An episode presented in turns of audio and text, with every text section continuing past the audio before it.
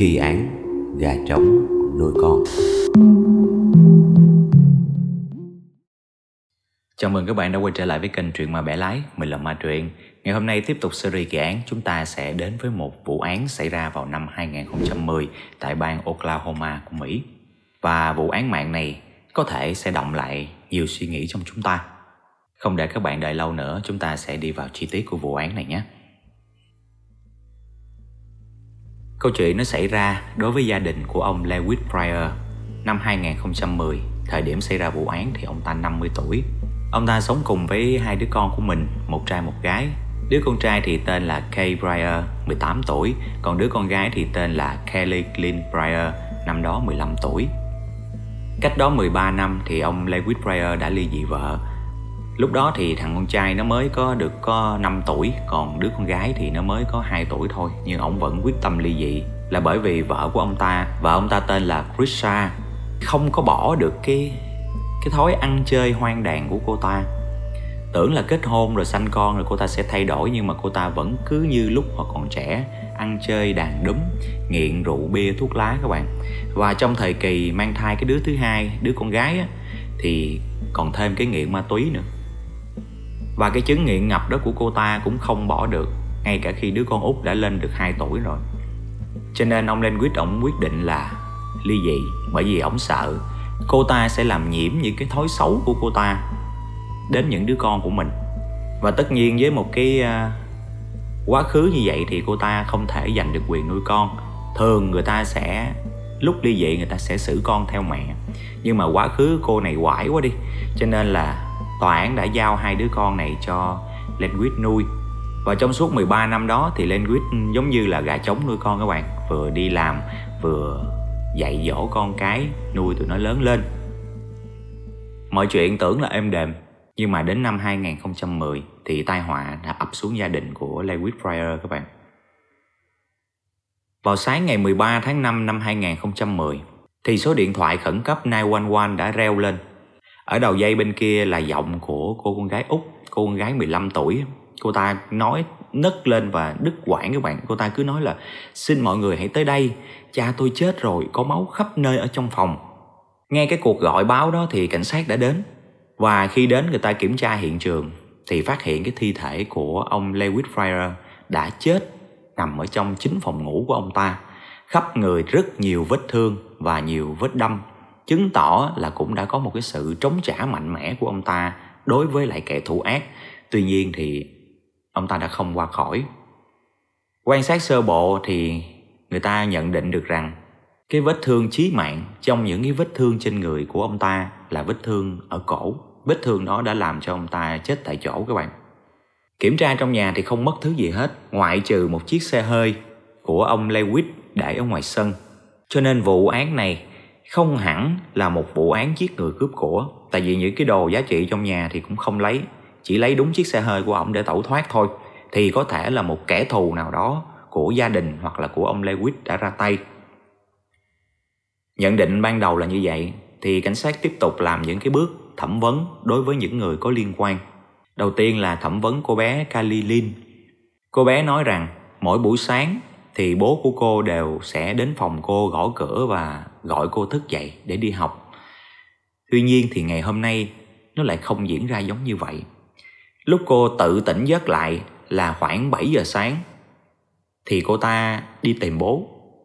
Khi đi tìm bố qua tới phòng ngủ thì phát hiện ra cái chết kinh hoàng của bố mình.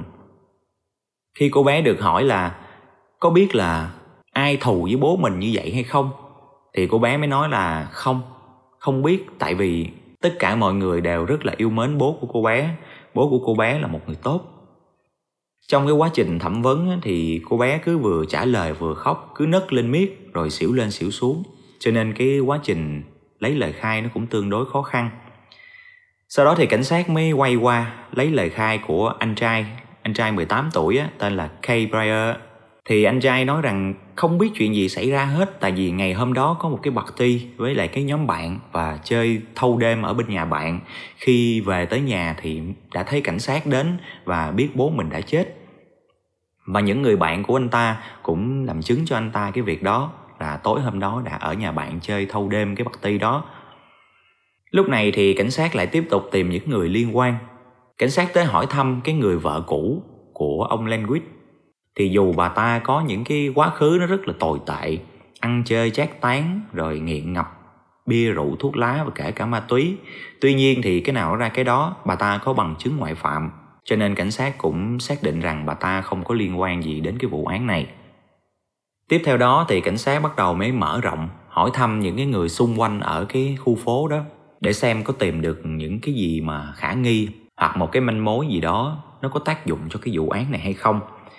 Thì sau khi đi hỏi thăm khắp cả cái khu phố, cái nơi mà gia đình của ông Lenwich này ở thì mọi người đều nói rằng Lenwich là một người rất là tốt, vui vẻ, hòa đồng, gần như không có mất lòng bất cứ người hàng xóm nào hết. Và người ta cũng không thể hiểu nổi là tại sao một người tốt như vậy lại có thể bị giết một cách tàn nhẫn như vậy các bạn. Trong quá trình hỏi thăm như vậy thì cảnh sát hỏi thăm được hai người bạn của cô bé Kelly Lynn.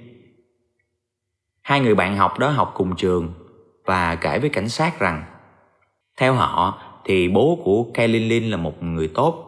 Nếu mà ông ta gặp những người bạn của con gái mình thì đều cười thân thiện hết. Tuy nhiên thì Kelly Lin lại không giống như bố mình. Ở trong trường cô ta nổi tiếng là hư hỏng và giống như chị đại ở trong trường có một cái hẳn một cái nhóm, một cái group mà giống như đàn anh đàn chị nếu mà bất cứ học sinh nào động chạm tới cái nhóm này hay động chạm tới Kelly Lynn là cô ta có thể tát thẳng mặt, hoặc thậm chí là kêu cái nhóm của mình chặn đường và đánh học sinh đó luôn. Cô ta đã từng bị nhà trường đuổi học nhiều lần, nhưng mà do bố của ta năn nỉ và xin cho cô ta học lại, cho nên mới được tiếp tục đi học, chứ không thôi là đã bị đuổi lâu rồi. Khi mà cảnh sát Mỹ nghe những cái à, nhận xét về cái cô bé 15 tuổi này thì cảnh sát Mỹ giống như là, á đồ, sao nãy thẩm vấn nó nó khóc lên, khóc xuống, nó xỉu úp, xỉu đau. Mà bây giờ lại thấy thấy có vẻ như nó gai góc dữ vậy. Nó khác hẳn với lại cái cái thời điểm thẩm vấn. Ừ, cô bé rất là yếu đuối và dường như không thể chịu được được những cái tổn thương, mà đặc biệt là tổn thương quá lớn như thế này.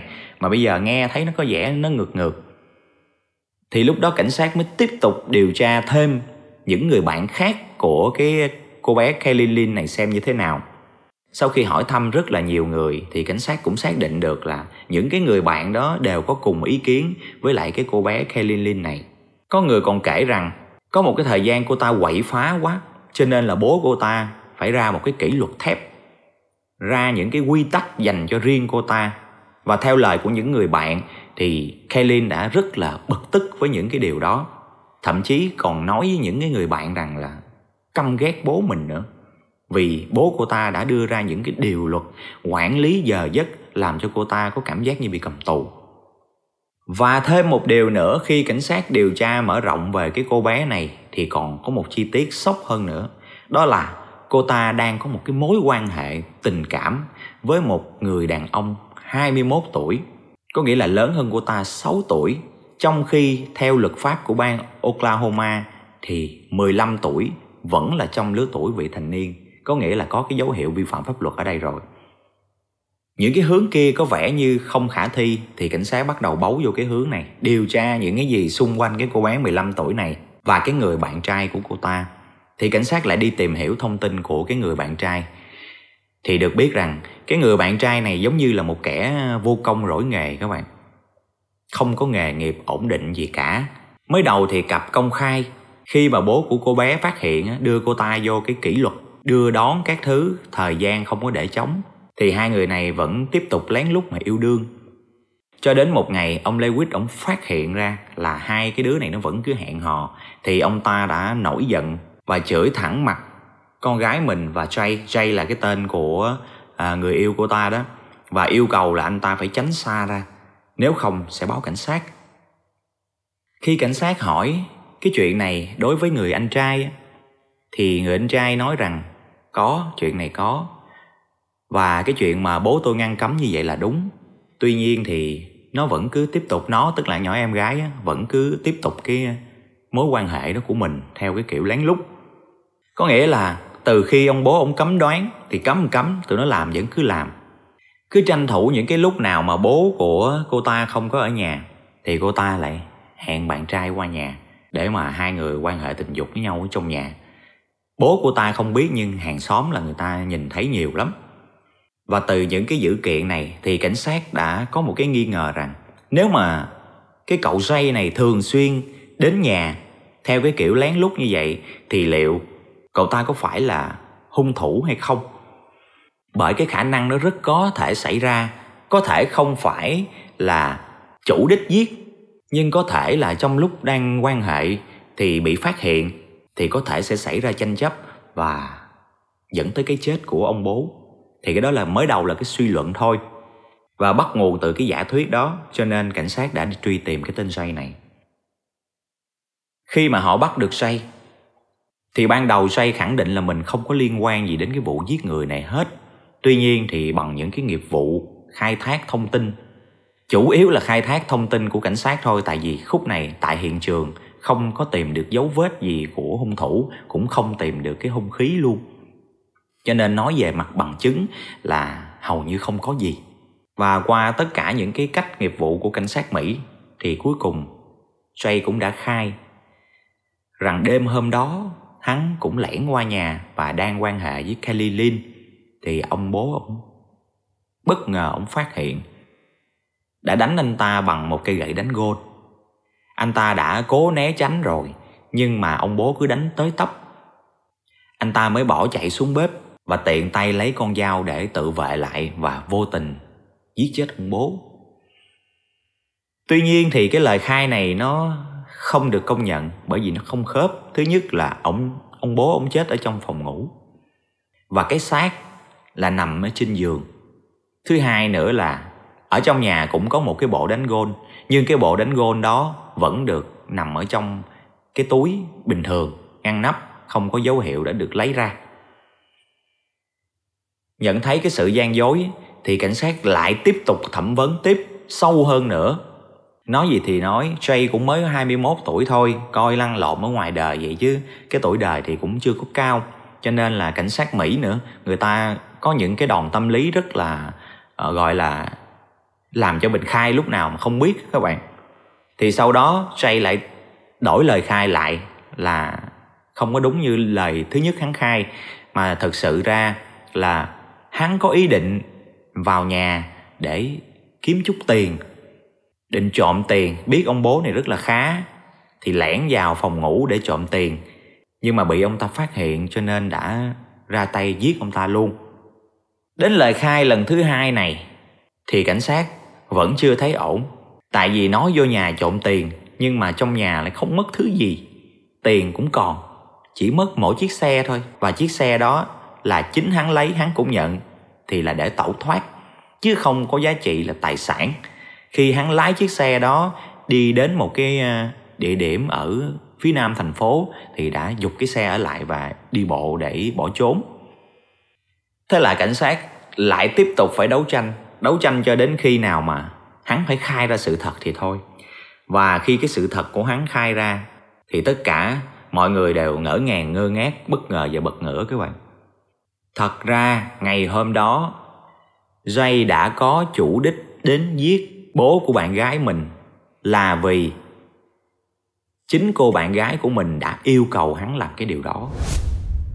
Theo lời kể thì đã rất là nhiều lần. Cô bạn gái 15 tuổi này đã yêu cầu hắn giết bố của mình. Để mình được thừa kế tài sản và có thể tự do, yêu đương, được đến với nhau mà không bị sự quản thúc khắc nghiệt của ông bố nữa. Nhưng những lần đó thì Jay đều từ chối. Tuy nhiên những cái viễn cảnh mà cô bé 15 tuổi này vẽ ra, ví dụ như họ sẽ có một ngôi nhà, sống riêng với nhau thật là hạnh phúc, sẽ được dùng cái tiền thừa kế của ông bố giàu có của mình thì dường như đã đánh được vào cái lòng tham của Jay. Tuy nhiên, bấy nhiêu thì để thuyết phục anh ta giết người thì vẫn chưa đủ. Cho đến khi Kalin Lin nói với anh ta rằng cô ta đã có thai và nếu mà để bố biết chuyện này thì cả hai chỉ còn có nước chết thôi. Chưa kể là có thể bố cô ta sẽ kiện anh ta ra tòa vì tội quan hệ với trẻ vị thành niên nữa là khả năng anh ta sẽ đi tù khi mà nghe đến chuyện bạn gái mình có thai á, thì dường như Jay đã nghĩ tới cái chuyện là chỉ còn có một cách để bảo vệ mình và bạn gái của mình là phải giết ông bố thôi. Vừa thoát được tội, vừa có tiền để sinh sống, vừa để cho bạn gái mình có thể sinh ra đứa bé, tức là con của mình một cách an toàn nữa. Có nghĩa là vừa đem tiền bạc ra mà vừa thêm cái dữ kiện là sắp sửa được làm cha nữa. Cho nên đã tăng cái quyết tâm giết người của Jay lên và ngày hôm đó, vụ án nó được xảy ra đúng theo kế hoạch của cô bé đáng yêu 15 tuổi Kalin Lynn Breyer. Và những gì cô ta phải làm là đến buổi sáng, làm bộ chạy qua phòng bố, thấy bố chết, rồi gọi điện báo cho 911 đến. Thế thôi, vì thật sự cô ta cũng không hề động tay động chân gì cả.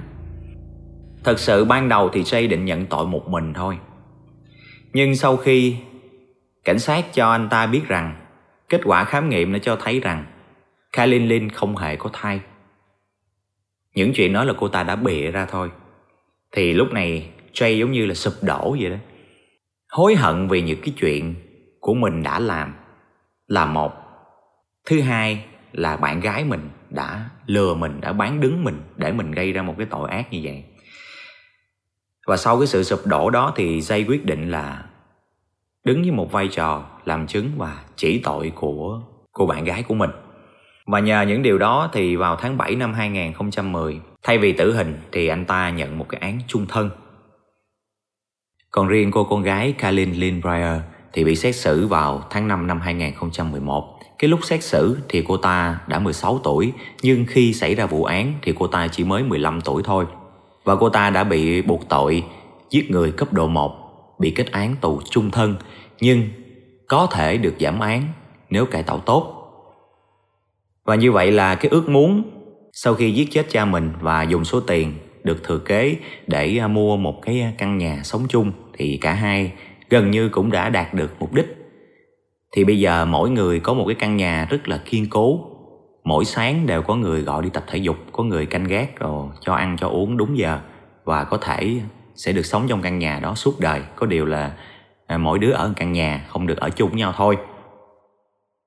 Nếu các bạn hỏi mình có suy nghĩ gì về cái vụ án này thì mình có mấy điều sau đây. Và đây là quan điểm cá nhân của mình thôi nó có thể đúng hoặc sai hoặc phù hợp hoặc không phù hợp với các bạn thì các bạn có thể cho mình biết ý kiến với comment nhé.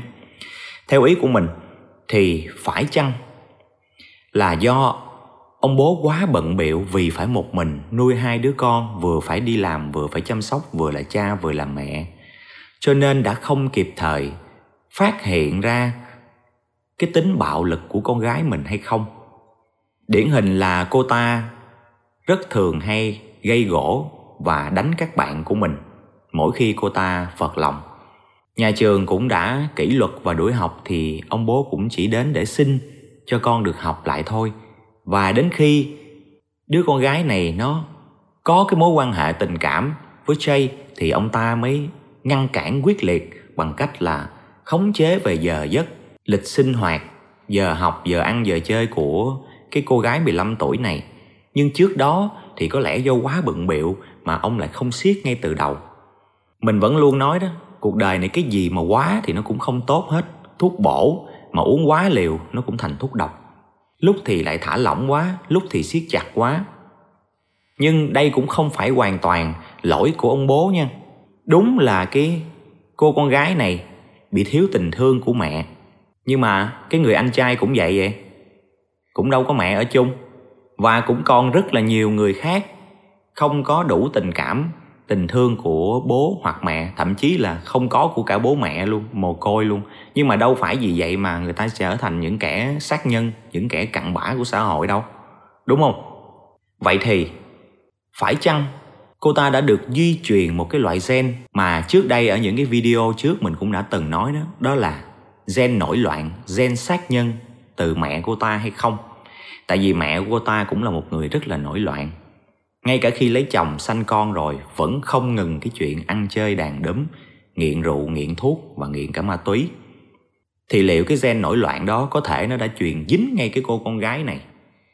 Cái thứ hai nữa là trong thời gian mang thai Kylie Greenbrier thì mẹ của cô ta nghiện ma túy.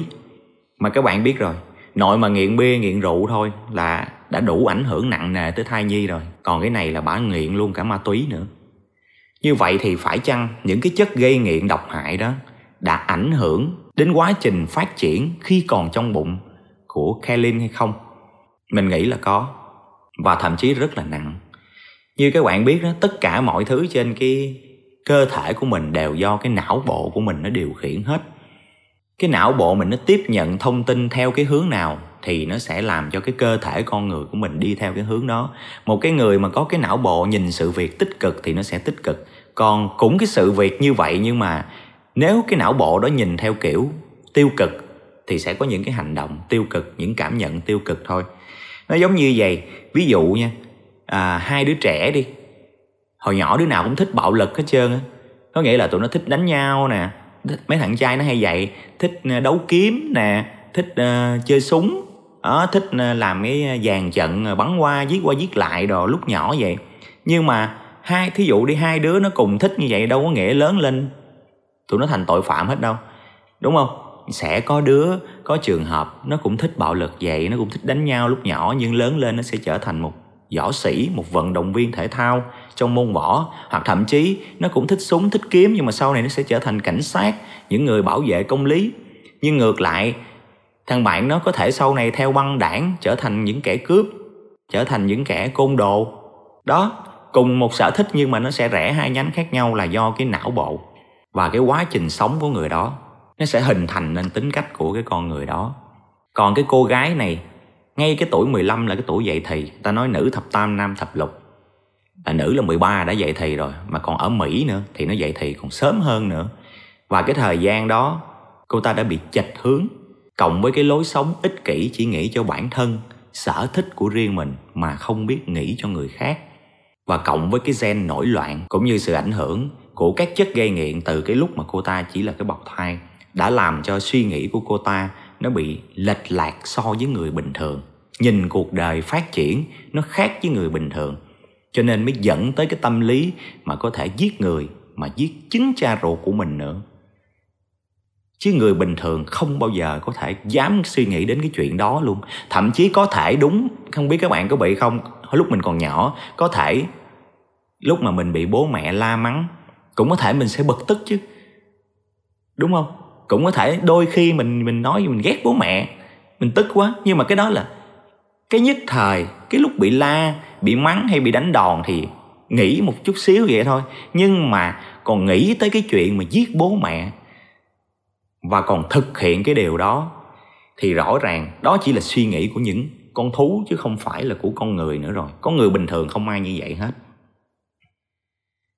Quan điểm của mình về cái vụ án này nó là như vậy và xin nhắc lại đó là quan điểm cá nhân, có thể đúng hoặc sai, có thể phù hợp hoặc không phù hợp, tùy ý kiến mỗi người. Các bạn ha.